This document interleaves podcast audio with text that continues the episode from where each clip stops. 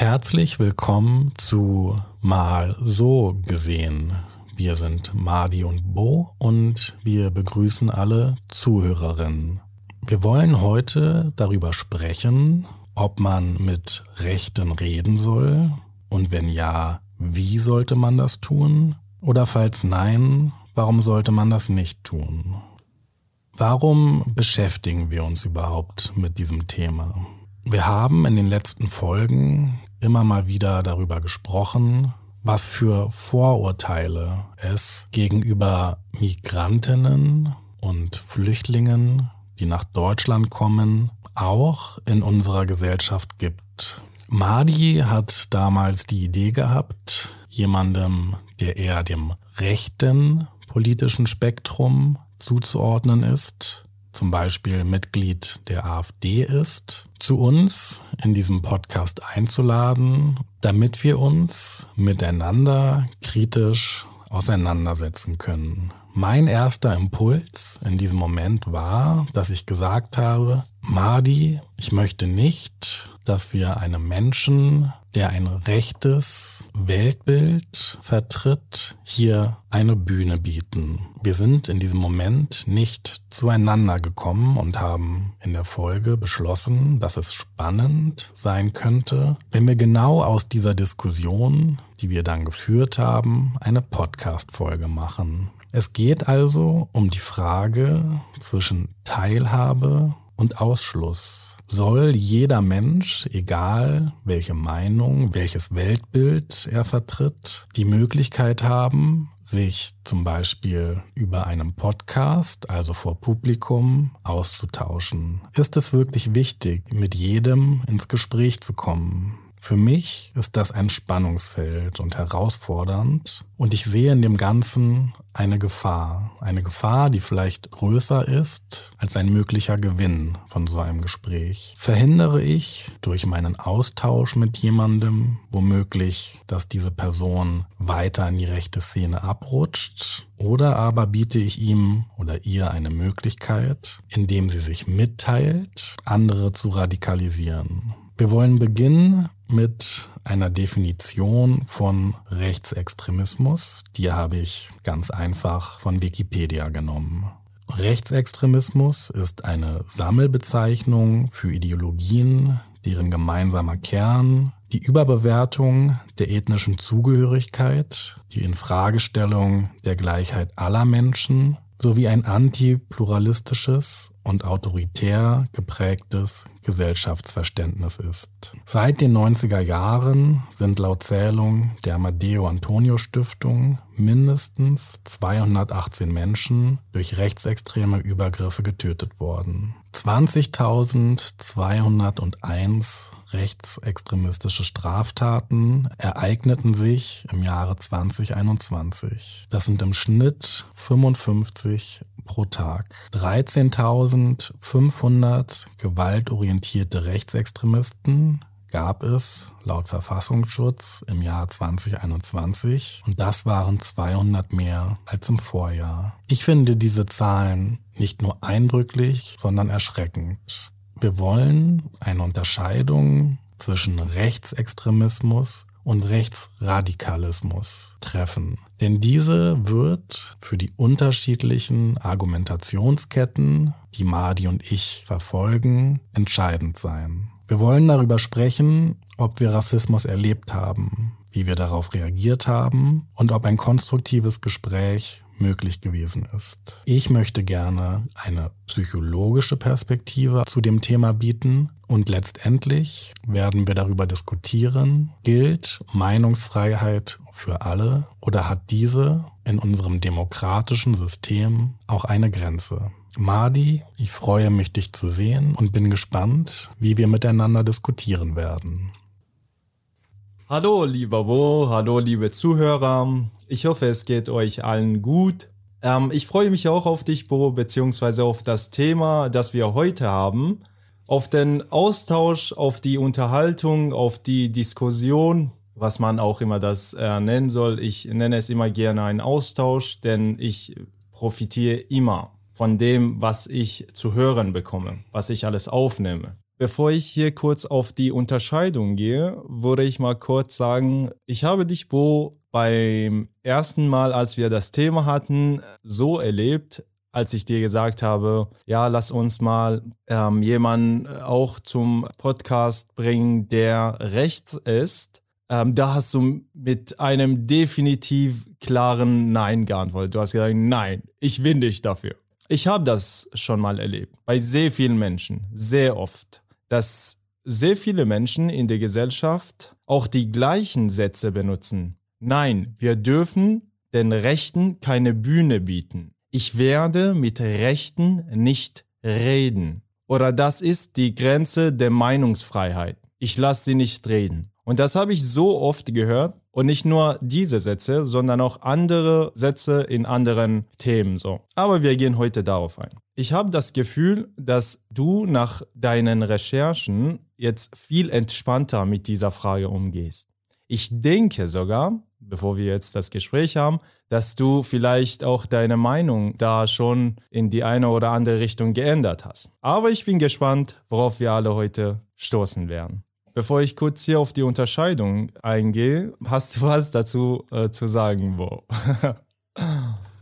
Du hast auf jeden Fall recht. Mein erster Impuls war, dass ich gesagt habe, Madi, das möchte ich auf gar keinen Fall. Und zwar, weil ich zu wenig zu dem Thema weiß. Und ja, jetzt habe ich etwas recherchiert und fühle mich vielleicht etwas sicherer mit meinem Standpunkt. Und trotzdem bleibe ich dabei. Ich möchte mit den Fertigkeiten, die ich mitbringe, in diesem Podcast oder auf einer anderen öffentlichen Veranstaltung nicht mit einem Menschen, der ein rechtsextremistisches oder rechtsradikales Weltbild vertritt, sprechen.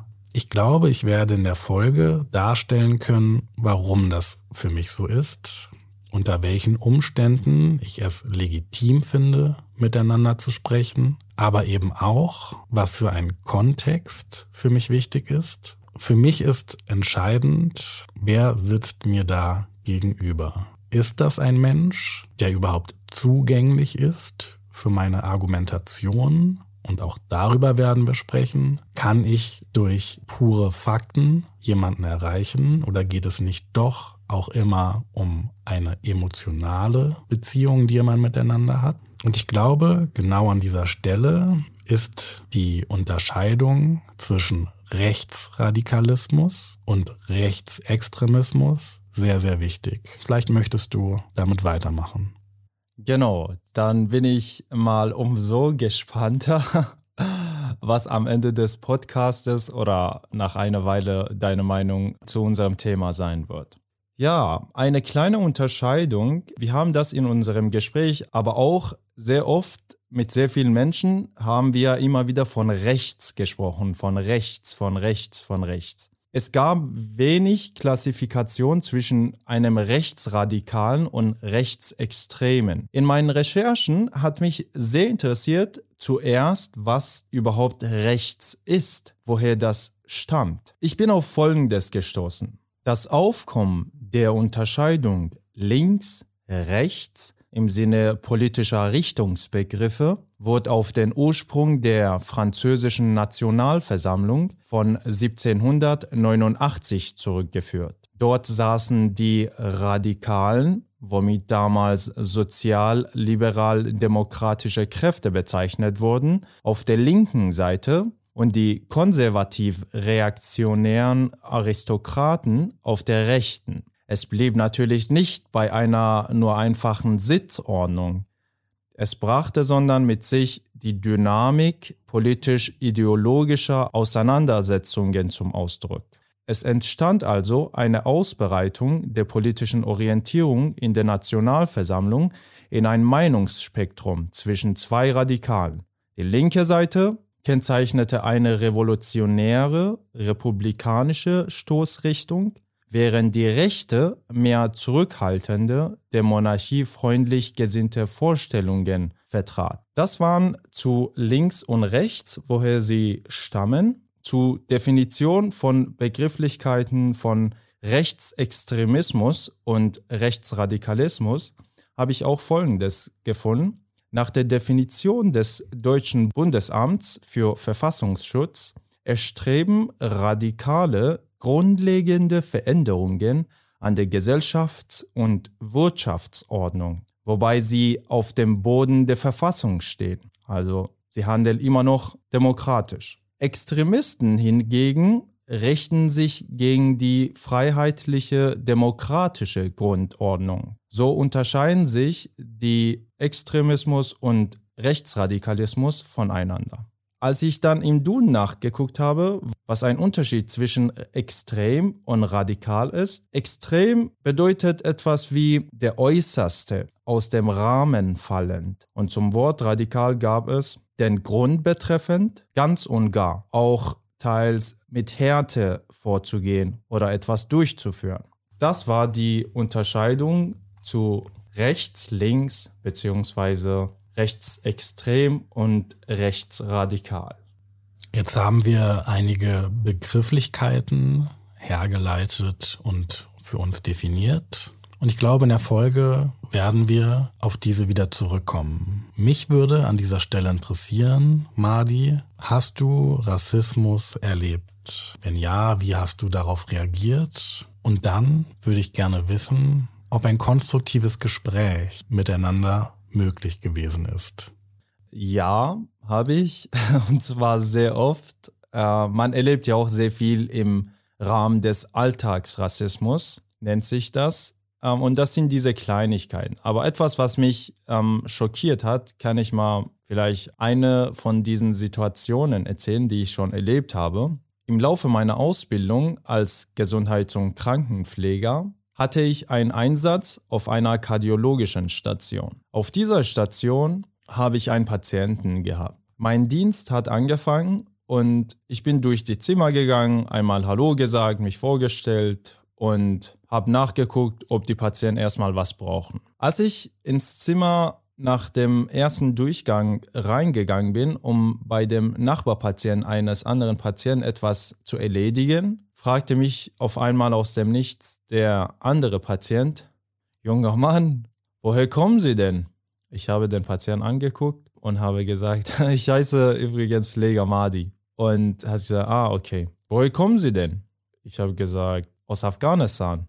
Da sagte er dann, ah, aus dem Bombenland. Und ich war so, ich habe das mit Humor genommen und habe gelacht darüber. Aber da hat seine Aussage nicht aufgehört. Er hat weitergemacht mit, ach so, ihr seid ja alle Taliban, ihr sprengt euch in die Luft und alles, was du hier verdienst, schickst du alles deiner Familie.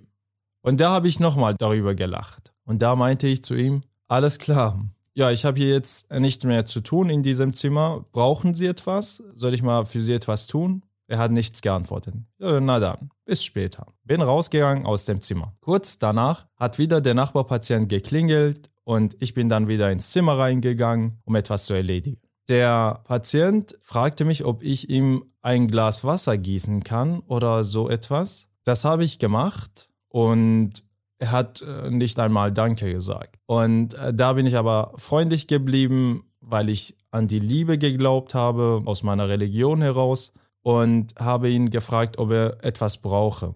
Hat Nein gesagt, zumindest diesmal geantwortet. Dann bin ich äh, wieder rausgegangen. Kurz danach, ich glaube, da musste ich wieder bei dem Nachbarpatienten etwas erledigen und da habe ich etwas für ihn gemacht. Ich kann mich nicht daran erinnern etwas für diesen Patienten äh, gemacht, der diese unfreundlichen Aussagen getroffen hat. Und am Ende habe ich ihn trotzdem freundlich mit einem Lächeln gefragt, und äh, kann ich etwas für Sie tun? Brauchen Sie noch etwas? Und da hat er gesagt, nein, danke.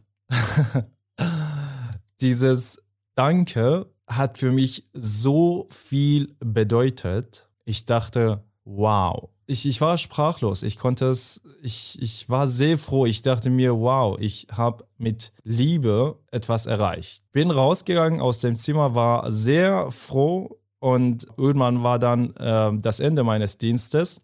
Bin wieder äh, durch die Zimmer gegangen, um mich von Patienten zu verabschieden. Äh, habe dem Patienten gesagt, ja, mein Dienst ist heute zu Ende und wir sehen uns dann morgen. Brauchen Sie etwas? Soll ich etwas für Sie tun? Da sagte er, nein, ich wünsche Ihnen einen schönen Tag. Ich war außer mir. Ich war so froh. Ich habe nur so an diesem Tag gedacht, wenn meine ganze Arbeit heute auf dieser Station nichts gebracht hat, dann zumindest diese Veränderung in diesem Menschen. Diese Veränderung war für mich eine 180-gradige Veränderung. Das war für mich, ich weiß nicht, was ich in ihm bewegen konnte oder verändern konnte, aber jedenfalls, das war für mich der Moment, wo ich gedacht habe, okay, ich habe etwas erreicht. Und auf deine Frage, ob ein Gespräch da möglich war, der Patient war älter und ich glaube, er hat ein sehr extremes Bild gehabt von vor allem Flüchtlingen,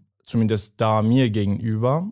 Und ich denke, da war es nicht möglich. Das war eine Situation, der Patient hat Hilfe gebraucht, der ist krank gewesen. Und ganz ehrlich, wenn auch der Patient mir anbieten würde, so mit mir sich da auszutauschen, da sage ich nein, weil ich einfach möchte, dass seine Konzentration auf seine Gesundheit liegt und nicht auf so ein kraftraubendes Gespräch.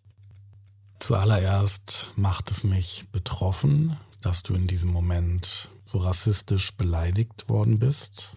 Und natürlich freue ich mich dann auch für dich, dass du diesem Menschen mit Liebe hast begegnen können, dass du in ihm einen kurzen Moment der Veränderung im Verhalten und Zuschreiben deinerseits bemerkt hast. Und dennoch waren meine Gedanken, ja, ihr hattet über mehrere Stunden Kontakt, ja, es gab ein Abhängigkeitsverhältnis in diesem Moment. Er war der Patient, du der Pfleger. Auf gewisse Weise war er auf dich angewiesen. Und ich glaube, diese Einstellung mit Offenheit und Mitgefühl, Vorurteilen zu begegnen, ist eine große Stärke. Aber, und ich glaube, das hast du auch gerade betont, man muss dem Ganzen auch eine Grenze setzen.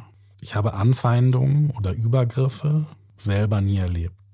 Aber ich habe erlebt, wie andere Menschen angegriffen worden sind. Ich war auf einer Verlobungsfeier von einem Freund. Wir haben miteinander in einer kleinen Gruppe Basketball gespielt. Und da war ein Junge, der war vielleicht acht oder neun Jahre alt. Also er ging bereits zur Schule.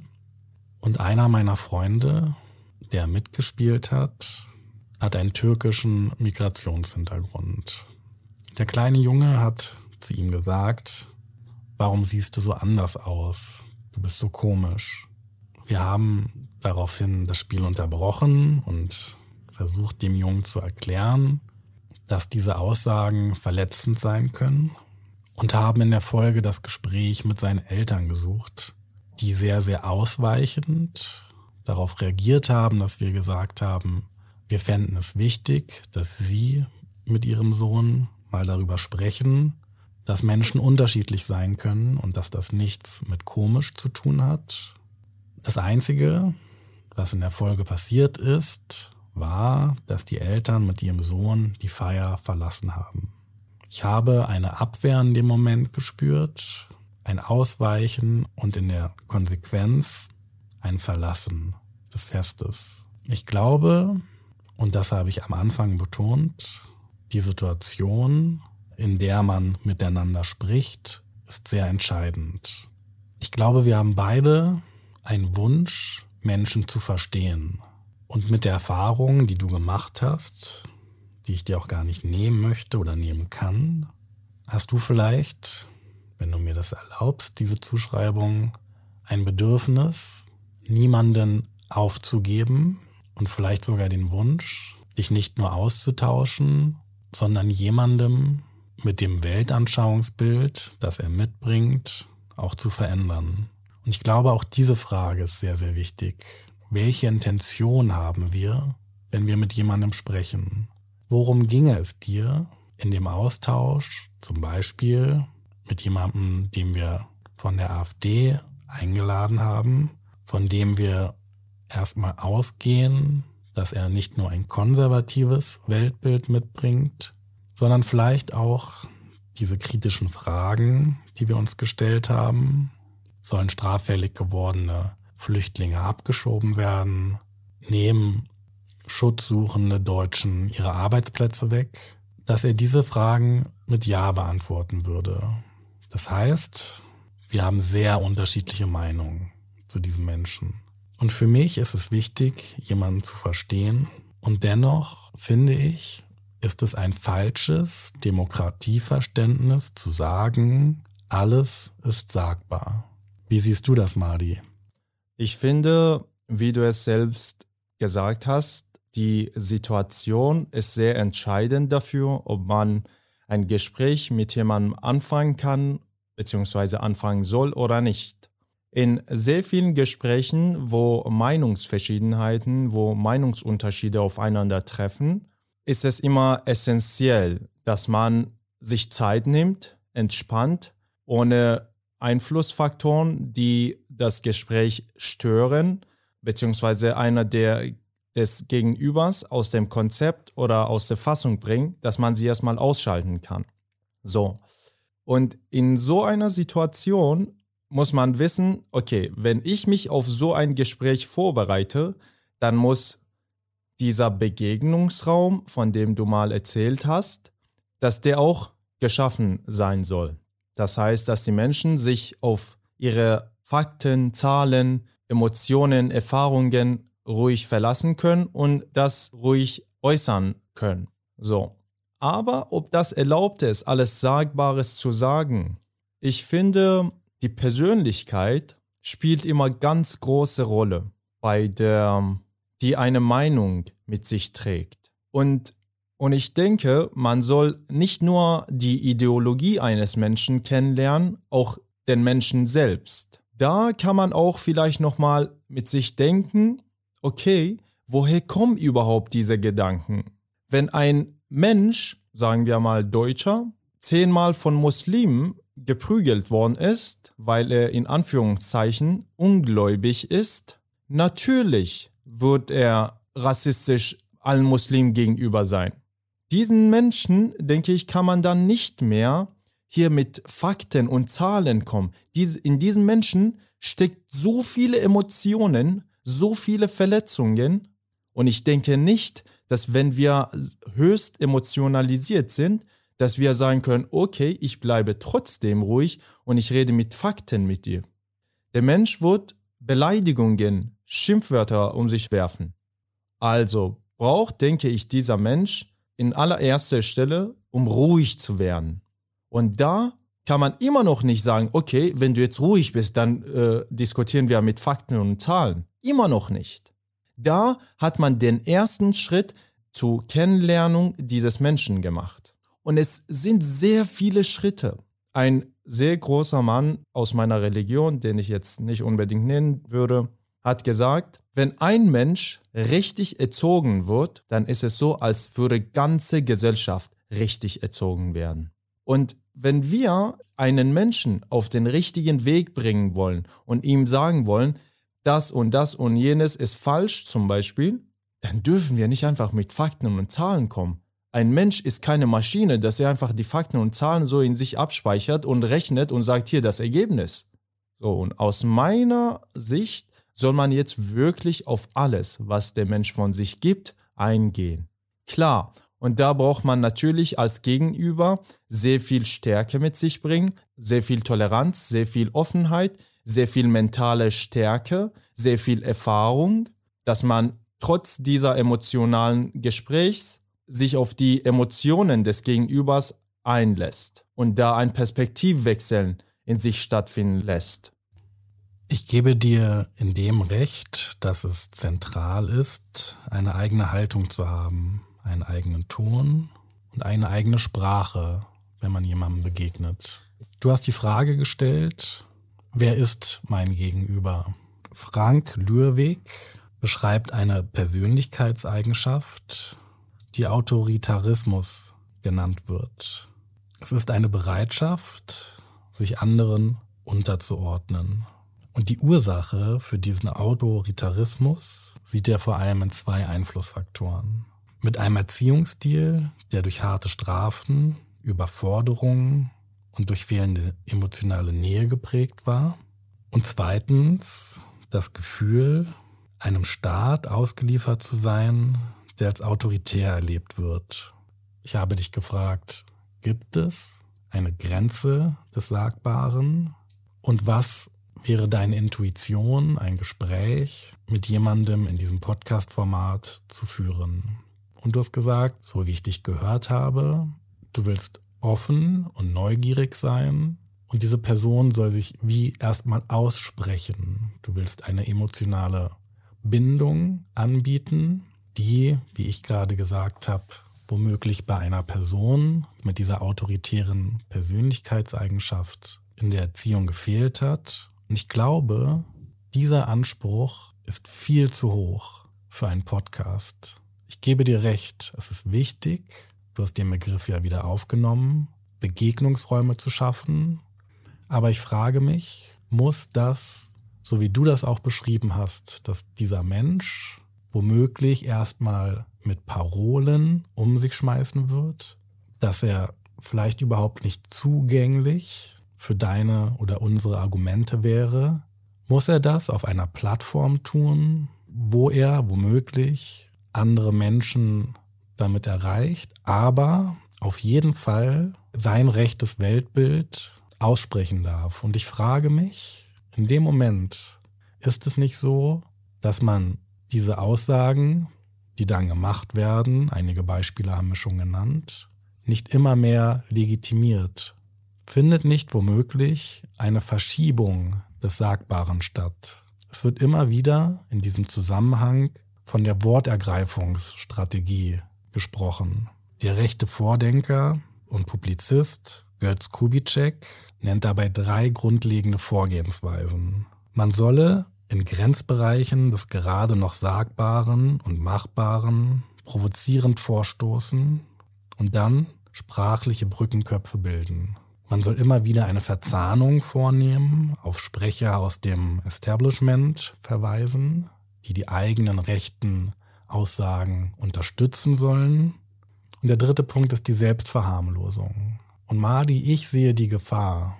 Und diese Gefahr ist für mich in diesem Moment größer als der eventuelle Gewinn, eine Beziehung zu jemandem aufzubauen, die langfristig dazu folgen kann, dass jemand, du hast gesagt, einen Perspektivwechsel einleiten kann. Ich sehe in diesem Moment ein Ungleichgewicht zwischen den Gefahren und dem möglichen Gewinn aus so einer Situation. Was für Gefahren siehst du nochmal?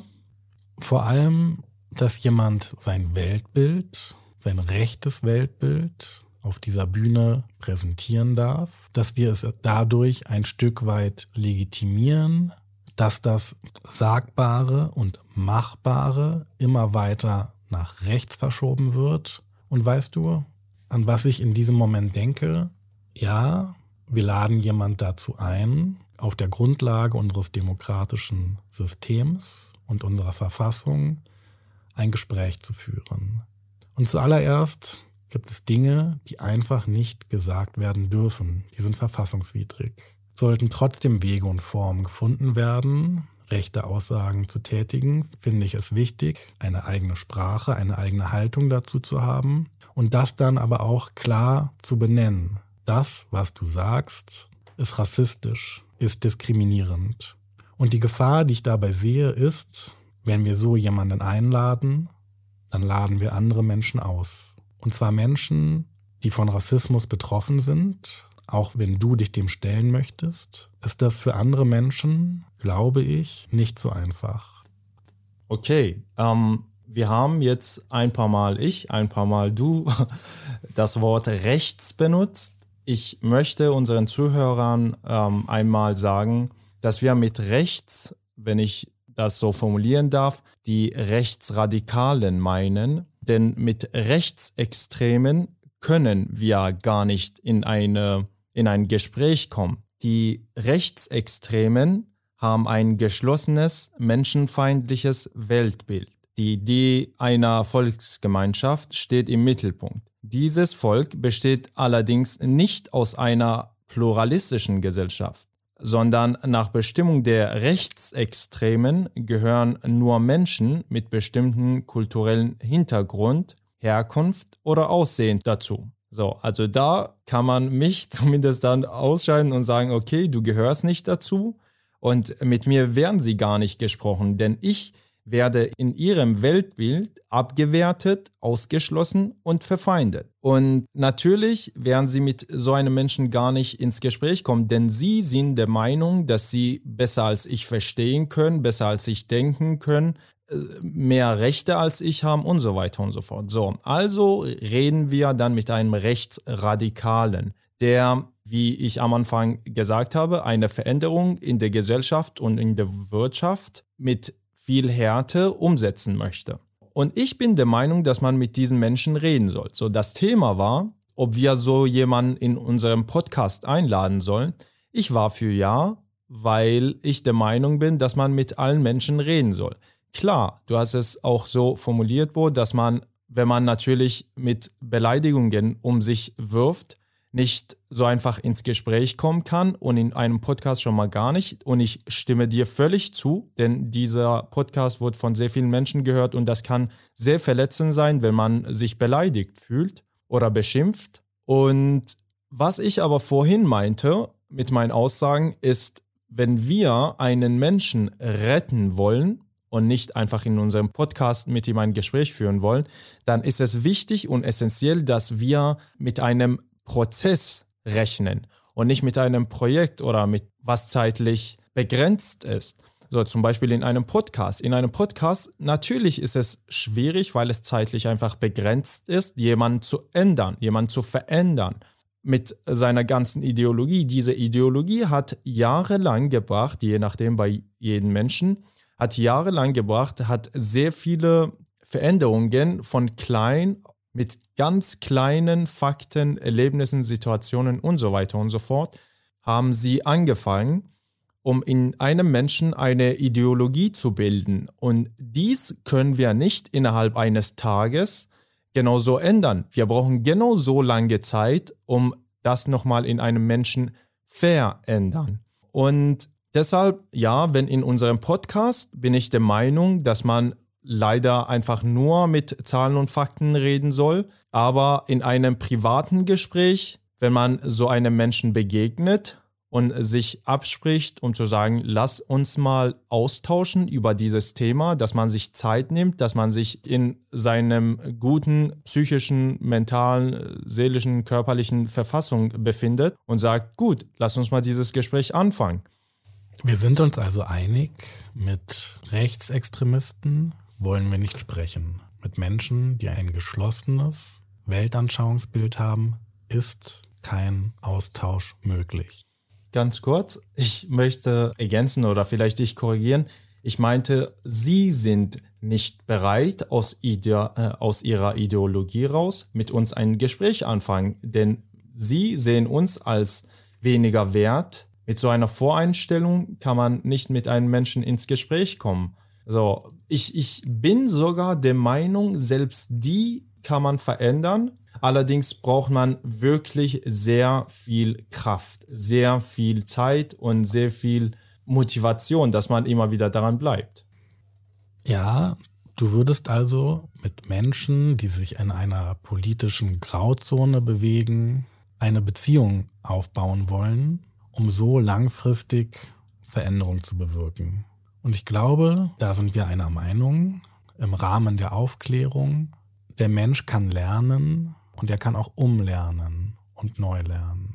Aber wie du sagst, das kann ein sehr langer Prozess sein. Und ich glaube, für diesen Prozess ist zum Beispiel ein pädagogischer 1 zu 1 Kontakt mit Menschen, die ausgebildet sind, die jemanden wirklich über einen langen Zeitraum begleiten können, sinnvoller, als dass du und ich das hier in einem Podcast machen, wo eben die Gefahren, die ich bereits benannt habe, nicht nur dich und mich erreichen, sondern auch andere Menschen. Es gibt eine Antidiskriminierungsregel, die teilweise bei Veranstaltungen, zu denen auch Menschen aus dem rechten politischen Spektrum zugelassen sind, angewandt wird. Ich halte die für sehr, sehr sinnvoll. Und das ist eine Möglichkeit, Menschen, die von Rassismus und Diskriminierung betroffen sind, auf eine Art und Weise zu schützen. Und ich glaube, wenn man ein öffentliches Gespräch vor Publikum mit jemandem führt, dann ist klar, man muss sich an diese Antidiskriminierungsregel halten. Und wer das nicht tut, der wird in der Konsequenz von so einem Gespräch ausgeschlossen. Was ist äh, diese Antidiskriminierungsregel? Bei der Antidiskriminierungsregel geht es vor allem darum, dass sich die Veranstalter es immer vorbehalten, von ihrem Hausrecht Gebrauch zu machen. Das heißt, wer sich an die Hausordnung nicht hält, die dann eben besagen könnte, wer rassistische, nationalistische, antisemitische oder sonstige menschenverachtende Äußerungen von sich gibt, der wird von der Veranstaltung ausgeschlossen oder gar nicht erst zugelassen. Und ich glaube, diese Regel bietet einen Schutz und kann ein Sicherheitsgefühl für die anderen Gäste einer Veranstaltung bieten. Madi, ich glaube, die Stärke der Demokratie erweist sich im Umgang mit und am Schutz von Minderheiten. Ich finde, diese müssen vor allem Zugang zu Veranstaltungen haben und einen sicheren öffentlichen Raum, damit ihre Perspektiven sichtbar und hörbar werden. Und ich würde wirklich lieber Menschen, die von Rassismus und Diskriminierung betroffen sind, empowern und ihnen die Bühne geben und nicht denjenigen, die versuchen einzuschüchtern, rechte Positionen zu legitimieren, immer mehr in unsere Gesellschaft hineinzutragen und die das Wort ergreifen wollen. Ich bin mir nicht sicher, ob wirklich ein konstruktiver Austausch in so einer Situation, in einem Podcast-Format möglich ist. Okay, ich verstehe es. Ähm, du hast es auch vorhin erwähnt, dass wenn die Rechten die Bühne haben und Zugang zu Öffentlichkeit, können sie ihre rechte Parolen verbreiten. Und dadurch können sie die Menschen verunsichern oder gar dazu bringen, dass sie in die rechte Szene rutschen. Meine Frage, was für Menschen sind diese Menschen, die in die rechte Szene äh, rutschen können? Wenn so verunsicherte Menschen, die sich mit paar Parolen in komplett eine andere Richtung mitreißen lassen, aus meiner Sicht, ganz ehrlich, lass sie doch mitgerissen werden. Wir, denke ich nicht, warum sollen wir die Weltpolizei immer wieder spielen? Warum sollen wir immer wieder für andere entscheiden? Wenn wir sagen, wir wissen es besser, wir können es besser und so weiter und so fort, dann machen wir genau das, was die Rechten machen, die Rechtsextremen machen. Die sind auch der Meinung, dass sie besser als wir denken können. Warum sollen wir dann jetzt behaupten, um zu sagen, okay, ich kann besser als du verstehen, du bist ein erwachsener, äh, ausgereifter Mensch und ich kann für dich besser entscheiden, was du hören sollst und was nicht. Denn wenn du das von so einem Menschen hörst, kannst du in die, in die rechte Szene gerutscht werden oder in die rechtsextreme Richtung äh, gehen. So, lass doch der Mensch seine Erfahrungen machen. Lass doch der Mensch selbst denken können. Lass doch der Mensch sehen, was alles in der rechtsextremen Szene alles los ist. Wie sie die Menschen behandeln. Wenn ein Mensch sich im Vorfeld nicht informiert, was alles da los ist und mit, sich mit paar Parolen in die andere Richtung mitreißen lässt, dann lass doch der, der Mensch gehen. Wie willst du diesen Mensch behalten? Wie willst du, wie lange willst du diesen Menschen vom Zugang zu Informationen isolieren? Kannst du das gewährleisten? Kannst du das garantieren, dass dieser Mensch nie in diese Richtung geht? Abgesehen davon, wenn wir die Menschen erreichen wollen, die verunsichert sind, die ein bisschen rechte Gedanken haben, Ideen haben, wie wollen wir sie erreichen? Wir wollen mit ihnen ins Gespräch kommen, wenn sie auch super offen und super bereit sind. Aber wenn die Rechten kommen, die Rechtsextremen und sagen, nein, redet mit diesen in Anführungszeichen Linken nicht, weil sie euch manipuliert, weil sie ihre Parolen rufen können und dann euch komplett in andere Richtung äh, mitreißen können, ja, dann werden wir sie auch nicht erreichen. Wenn wir die Rechtsextremen kritisieren, dass sie den Zugang von Menschen wegnehmen, die auch unsere Seite hören sollen, dann machen wir genau das Gleiche. Und ähm, zu der Regel, die du genannt hast, natürlich bin ich dafür. Ich traue mich, das zu hören, auch was etwas, was verletzend sein könnte für mich. Ich kann das ab. Viele Menschen können das nicht. Deshalb würde ich ein Gespräch in einem privaten Raum mit einem rechtsextremen Menschen sogar, wenn er dafür bereit ist, für ein Gespräch, sogar mich einlassen. Aber natürlich nicht in einer Öffentlichkeit, denn sie können Aussagen treffen, die verletzend sind. Und ich möchte natürlich auf keinen Fall, dass andere Menschen sich verletzt fühlen. Allerdings fordere ich das auch nicht von Menschen, die emotional sehr verletzt sind, sich in so ein Gespräch zu begeben. Wir brauchen Menschen, die ihre Emotionen in Griff haben und informativ gut vorbereitet sind und sagen können, okay, ich behaupte von mir, dass ich mich in ein Gespräch begeben kann. Also bitteschön. Ich glaube, der Unterschied ist, weil du die Frage gestellt hast, dass wir uns in dem Rahmen unserer Verfassung bewegen. Ja, es gibt eine Ambiguität, immer wieder Widersprüche, die wir auch aushalten müssen. Ich kann eine Person annehmen, und darum geht es dir, aber ihre Position trotzdem entschieden ablehnen. Was meinst du damit?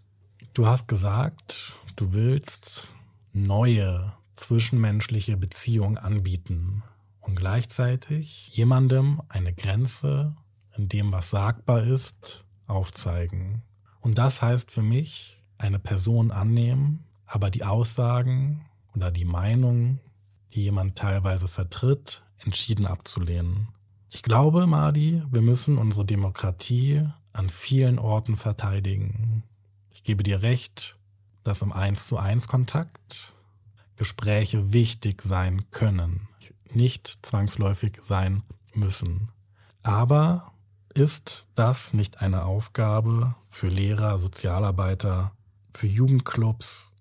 Denn du hast recht, wir dürfen dieses Narrativ rechten Gruppierungen und Menschen nicht überlassen. Wir müssen unsere eigenen Erzählungen anbieten. Und ich glaube, es ist gut, dass es Aussteigerprogramme für eine Deradikalisierung gibt.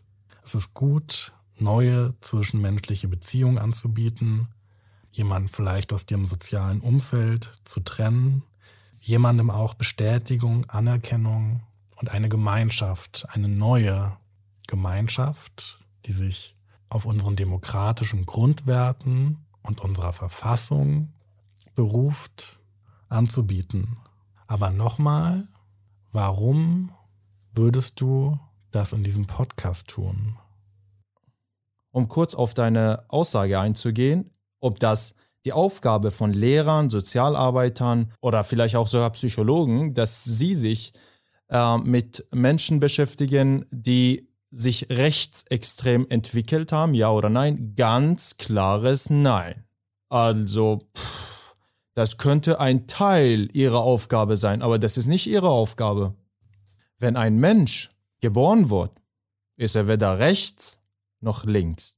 Wie der Mensch sich rechtsextrem entwickelt oder linksextrem entwickelt hat, gab es keine Lehrer, Sozialarbeiter oder Psychologen, die ihm gesagt haben, so mein Kind, jetzt setz dich hier vor mich hin und ich bring dir bei, wie du rechtsextrem werden kannst.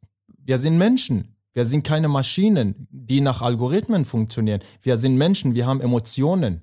Und die Menschen sind aus ihren Emotionen heraus am einfachsten zu formen, sagte Edward Bernays.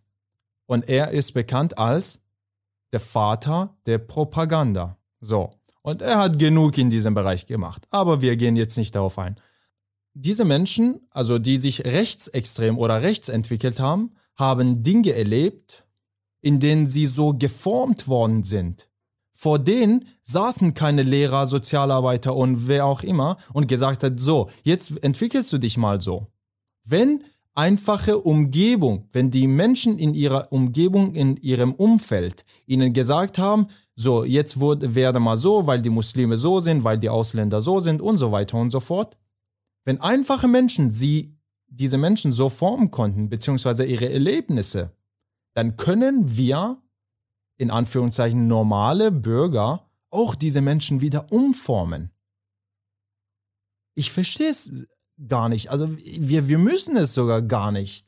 Wenn ein Mensch sich in sich eine andere Meinung äh, trägt, dann lass ihn doch das machen. Das Einzige, denke ich, und in diesem Punkt, denke ich, haben wir die Gemeinsamkeit. Ich behaupte jetzt, dass was wir von allen Menschen wollen, ist Respekt. Dass sie Respekt gegenüber anderen Menschen bringen würden. Dass sie Toleranz bringen, äh, bringen würden. Nicht unbedingt Akzeptanz, sondern Toleranz. Und das meine ich, warum wir auch etwas in diesen Menschen bewirken können. Du hast es gerade beschrieben. Niemand wird als rechtsradikaler oder rechtsextremer Mensch geboren. Es gibt eine Studie der Psychologin Otto, die darauf hinweist, dass Menschen, die diesen Hang zum Autoritarismus, von dem ich bereits gesprochen habe, haben, in der Kindheit Gewalt und Angst ausgesetzt waren. Sie beschreibt diesen Radikalisierungsprozess so, dass aggressive Emotionen sich über Jahre anstauen, aber nicht gegen die Verursacher, die Eltern, da sie von diesen abhängig sind und diese vielleicht auch viel zu stark sind, sondern irgendwann gegen vermeintlich Schwächere gerichtet wird. Und ich glaube, wir sind ja jetzt bereits an dem Punkt, wo es nicht mehr darum geht, soll man mit Rechtsradikalen sprechen? Soll man mit Rechtsextremisten sprechen? Soll man das in einem Podcast-Format tun? Wer soll das tun? Wie lange braucht so etwas? Wir sprechen jetzt darüber. Ja, jeder Mensch hat die Aufgabe, unsere Demokratie zu verteidigen. Da gebe ich dir recht. Aber wenn du sagst, das, was es braucht, ist Respekt, Offenheit, dann fordere ich das von meinem Gegenüber ein. Und jemand, der sich menschenverachtend äußert, bringt diesen Respekt nicht mit. Und das ist für mich eine Grenze, Madi. Und diese möchte ich in dem Moment dann klar benennen. Und ich glaube, dass das wirklich auch wichtig ist. Auch auf die Gefahr hin, dass mein Gegenüber eine Beziehung, die wir vielleicht über einen längeren Prozess schon aufgebaut haben, dann auch abbricht. Ich glaube, dass Lehrer, Pädagogen, Sozialarbeiter immer wieder diese Grenzen setzen müssen, wo sie notwendig sind. Du behauptest also, dass Rechtsradikale keine Toleranz dir gegenüber ähm, erbringen? Verstehe ich dich richtig? Ich glaube, wer sich menschenverachtend, antisemitisch. Ganz kurz. Re wir reden von Rechtsradikalen. Das, was du sagst, gehört zu Rechtsextremen und somit weißt du noch nicht, ob der Mensch eine Toleranz dir gegenüber mitbringt oder nicht. Wir haben es ja noch nicht konkret gemacht. Die Frage lag mir vorhin auch schon auf der Zunge. Was wäre ein Punkt, an dem du ein Gespräch mit jemandem beenden würdest? Und ich habe gerade gesagt, ich glaube, wenn sich jemand verfassungswidrig, undemokratisch. Ähm, das ist ein bisschen zu allgemein für mich, sorry. Was meinst du genau antidemokratisch? Wenn man die Demokratie selbst ablehnt? Oder meinst du die Werte, die eine Demokratie bietet? Wenn man die Werte, die eine Demokratie ausmachen, nicht respektiert, wenn man zum Beispiel auch ein autoritäres Staatssystem anstrebt, dann würde ich das an dieser Stelle klar benennen. Und bis zu diesem Punkt habe ich vielleicht jemandem einen Kontakt, eine Beziehung angeboten. Und ich finde es aber wichtig, genau an so einer Stelle dann klar zu sagen, dass dieses Verhalten undemokratisch ist, verfassungswidrig ist oder eben auch andere Menschen verletzt oder diskriminiert. Klar, also ich bin äh, selbst der Meinung, wenn jemand mit einem Menschen, der rechtsradikal ist zum Beispiel, ein Prozess anfängt, ein Prozess des Austausches, dann ähm, soll man auch den Emotionen dieses Menschen Raum geben, auch wenn es nicht in das Wertesystem der Demokratie passt. Von mir heraus erlaube ich mir das und ich glaube, das darf ich auch. Ähm, ja, ich würde sagen, in einem Gespräch mit einem äh, rechten Menschen, egal ob rechtsradikal oder rechtsextrem, wünsche ich mir natürlich, dass dieser Mensch Respekt aufbringt und sich auch mir gegenüber und auch wenn er über andere Menschen redet, respektvoll ausdrückt. Ja, aber was machst du, wenn dieser Mensch sich nicht respektvoll dir gegenüber verhält?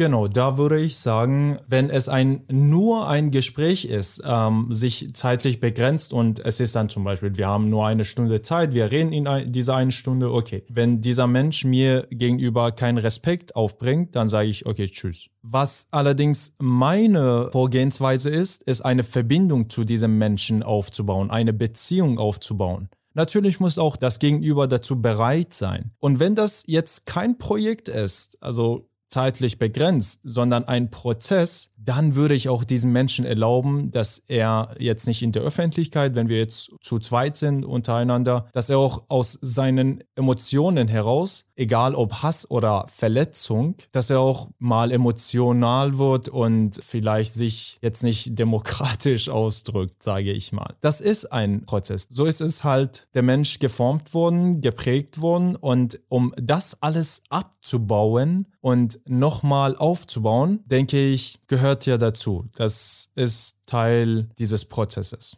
Dann wäre aber meine Frage, du hast gerade gesagt, du würdest es jemandem erlauben, in seiner Emotionalität heraus, sich nicht respektvoll und undemokratisch zu äußern, weil du den Beziehungsaufbau, den es braucht, nicht gefährden möchtest. Aber wie reagierst du dann, Mali? Was machst du in so einer Situation? Ich finde es legitim, wenn ich einen Diskurs mit jemandem führe und jemand sich nicht demokratisch äußert, freiheitliche Werte nicht vertritt, jemanden aus diesem Diskurs auszuschließen. Meinst du antidemokratisch, wenn er zum Beispiel ähm, sagt, ja, ich bin für einen autoritären Staat? Meinst du das? Also, dass du ihn jetzt, bam, dann aus dem Dialog ausschließt? Wichtig ist es, das zu benennen, meiner Meinung nach. Und ich glaube, was zu benennen, dass jemand zum Beispiel sich undemokratisch, nicht respektvoll geäußert hat.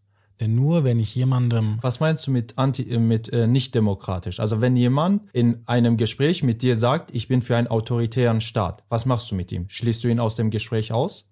Dann benenne ich das dann sage ich, ey, das ist nicht verfassungswidrig, was du hier anstrebst. Und das ist für mich an allererster Stelle wichtig. Und ich glaube, es kommt auf den Kontext, wie du das auch gesagt hast, darauf okay, an. Okay, ich sage dir jetzt, also mhm. ich bin für einen autoritären Staat. Wie reagierst du? Dann sage ich dir genau das, ey Madi, das ist nicht verfassungswidrig, was du hier von mir gibst. Okay, aber würdest du mit mir das Gespräch, warum ich für einen autoritären Staat bin, weiterführen oder würdest du damit aufhören und sagen, nee, also das ist für mich die Grenze und bam, geht nicht mehr? Es käme darauf an, in welcher Beziehung wir miteinander stünden. Ich glaube, so hast du das auch beschrieben. Ich glaube, dass wir eine Wirksamkeit auf andere Menschen haben können, auch auf deren biografische Verläufe, aber dass wir uns teilweise auch darin überschätzen, welchen Einfluss, welchen pädagogischen Einfluss wir auf andere Menschen haben können. Ähm, nur ganz kurz, da wird es mir klar. Also ja oder nein? Würdest du mit mir das Gespräch weiterführen, ja oder nein? Mit dir, Madi, ja. würde ich das Gespräch weiterführen. Okay, und wenn du jetzt auf der Straße bist und jemand, ähm, du hast Zeit und Lust, wirklich dich mit jemandem über so ein Thema auszutauschen. Jemand kommt auf dich zu und sagt, ähm, hi, ich heiße da und da und äh, ich würde gerne mit dir über diesen Thema mich austauschen. So, ich möchte gerne wissen, was du davon hältst. So, ich, ich bin für einen autoritären Staat. Was sagst du dann da? Ich habe solche Situationen schon erlebt. Ich glaube, mhm. die meisten von uns haben das erlebt. Es kann sehr mühsam sein, sich auf so ein Gespräch einzulassen. Ich habe das gemacht. Und ich glaube, dann geht es darum, festzustellen, was wir bereits besprochen haben. Und ja, dazu braucht es einen ersten Austausch, um zu erkennen, was für ein Weltbild bringt jemand mit, wie geschlossen ist das ist ein wirklicher Kontakt möglich oder geht es nur darum, dass jemand seine Parolen in die Welt hinausschreit? Aber ja, grundsätzlich kann ich mir das vorstellen. Aber nochmal, dieses Gespräch muss auf der Grundlage unseres demokratischen Systems und unserer Verfassung stattfinden. Sonst würde ich das mit jemandem, der mich auf der Straße anspricht, beenden. Ein Beispiel. Stell dir vor, dass wir in einer Diktatur leben. Du gehst auf die Straße und möchtest dich mit jemandem austauschen. Du sagst, ich bin für einen demokratischen Staat. Möchtest du dich mit mir austauschen? Die Person hat keine Beziehung zu dir. Sie sagt zu dir, ja, können wir machen, solange wir uns auf der Grundlage unserer Diktatur aufhalten. Ist da ein Gespräch mehr möglich? Nein. Es gibt sehr viele Einschränkungen. Einmal das zu dem. Und ansonsten sage ich, wenn du sagst, ja, also ich darf so eine Meinung haben und du trotzdem so ein Gespräch mit mir weiterführen möchtest, weil du so eine Beziehung zu mir hast, dann kommen wir genau zu dem, was ich am Anfang gesagt habe. Es ist nämlich wichtig, wenn ich am Anfang, als wir uns kennengelernt haben, keine andere Beziehung hätten zueinander und dir gesagt hätte, hey, ich habe die Meinung, ich bin für einen autoritären Staat. Da hättest du gesagt, hm, würde ich vielleicht nicht so ganz mit ihm ein Gespräch anfangen. Wir haben eine Beziehung aufgebaut und wenn ich dir jetzt sage, denkst du dir, okay, es lohnt sich mit Madi darüber sich auszutauschen, zu diskutieren. Und das ist etwas, was ich wirklich erstrebe. Ich sage, wir wissen von sehr vielen Menschen nicht. Wir haben sehr viele Vorurteile. Und wer mir hier sagt, dass er keine Vorurteile hat, ich sage, oh, come on, also, pff, nee, geht nicht. Und das ist die Offenheit, die ich in den letzten Folgen so sehr gewünscht habe dass wir diese Offenheit um, äh, aufbringen, dass wir nicht mit Vorurteilen kommen und sagen, äh, pff, nee, also okay, dieser Mensch äh, ist nicht mehr zu retten. Voltaire, ein französischer Philosoph, sagt, ich missbillige, was du sagst aber ich werde bis zum Tod dein Recht verteidigen, es zu sagen. Es ist tatsächlich für, für mich genauso. Wenn sogar mich etwas in einem Gespräch bei jemandem verletzt, dann denke ich mir, okay, das ist nur eine Verletzung. Ich werde schon mein Leben dafür geben, dass du dich frei äußern darfst. Ich glaube, bei beiden Beispielen, die du jetzt gegeben hast, geht es um Meinungsfreiheit. Und ich finde, dass diese Freiheit, die wir uns aufgebaut haben, dennoch ihre Grenzen hat. Das System, in dem wir leben, ist nicht perfekt. Und trotzdem gilt es, dieses zu schützen. Und jemand, der das nicht tut, dem möchte ich das auch sagen. Und ich glaube, da stimmen wir überein. Ich kann das nur, wenn ich mit jemandem in Kontakt trete, herausfinde, wie jemand ist. Und dann unterscheiden wir uns aber, du Madi und ich Bo, darin, was wir für sagbar halten und was wir für nicht sagbar halten. Ich bin der Meinung, ich möchte Intoleranz nicht mit Toleranz begegnen. Ja, das Beispiel, was du gerade gegeben hast, bringt mich zum Nachdenken. Wenn wir uns begegnet wären und du gesagt hättest, du bist für einen autoritären Staat, hätten wir womöglich nie die Beziehung, ich würde sagen Freundschaft, die wir miteinander haben, aufbauen können. Ich hätte vielleicht in diesem Moment das benannt und dann mir überlegt, möchte ich das Gespräch hier beenden oder nicht. Und wenn du diese Aussage jetzt tätigen würdest, dann würde ich das auch so sagen. Madi, ich finde, diese Aussage ist nicht verfassungswidrig. Ich würde natürlich versuchen zu verstehen, wo diese Aussage, dieser Gedanke, die du da äußerst, herkommt. Und ich glaube, ich wäre sehr viel offener und nachsichtiger mit dir. Eingangs haben wir uns die Frage gestellt, soll man mit Recht reden und wenn ja, wie und falls nicht, warum sollte man das nicht tun? Wir haben definiert, was ist Rechtsextremismus, was ist Rechtsradikalismus. Wir haben für uns beide gesagt, mit Rechtsextremisten kann man nicht sprechen, weil ihr Weltbild so geschlossen ist, dass gar kein richtiger Austausch möglich ist. Wir haben beide gesagt, wichtig ist es, miteinander in Kontakt zu kommen. Aber dass ein Podcast für einen ersten Kontakt womöglich nicht die richtige Plattform ist. Wir wünschen uns beide eine Offenheit von allen Beteiligten. Und für mich ist es so, dass diese Offenheit eine Grenze hat. Nicht alles ist sagbar. Und wenn ich im Kontakt mit jemandem bin und das wiederhole ich jetzt nochmal, sich jemand rassistisch oder diskriminierend äußert, dann möchte ich das klar benennen und es mir vorbehalten, dieses Gespräch zu beenden und im besten Fall noch erklären, warum ich das tue. Und wenn wir jetzt aber über einen therapeutischen Prozess sprechen, dann stelle ich mir die Frage, bringe ich alle Fertigkeiten mit, um so einen therapeutischen Raum zu gestalten. Und konkret würde das für mich bedeuten, Madi, wir können jemanden einladen, aber nicht zu einem Podcastgespräch, sondern zu einem Kennenlerngespräch. Wir können in Kontakt treten und verstehen, wer ist dieser Mensch, bringt er eine gewisse Offenheit mit und nach mehreren, womöglich Wochen, in denen wir uns regelmäßig getroffen hätten, könnte ich mir vorstellen, jemanden, der eine andere Meinung als ich hat, aber trotzdem demokratisch und verfassungskonform in seinen Gedanken und in seinem Verhalten ist, hier einzuladen. Und ich möchte trotzdem nochmal darauf hinweisen, dass ich einige Gefahren dabei sehe und es mir immer wieder vorbehalten würde, so ein Gespräch auch zu beenden. Ich erlaube auch Menschen, die mit mir in einem Gespräch sich befinden, wenn ich den Zweck habe, diesen Menschen in einem Prozess zu beobachten und vielleicht auch zum in Anführungszeichen Guten verändern, dann werde ich auch diesen Menschen erlauben, sich so zu äußern, was er denkt. In dieser Folge haben wir vielleicht auch zum ersten Mal sehr kontrovers miteinander diskutiert. Madi und ich waren in vielem nicht einer Meinung. Uns würde interessieren, was ihr für eine Meinung habt. Schreibt uns gerne über unsere E-Mail-Adresse oder hinterlasst uns einen Kommentar. Allen, die bis hierhin gehört haben, möchten wir danken und wir freuen uns aufs nächste Mal.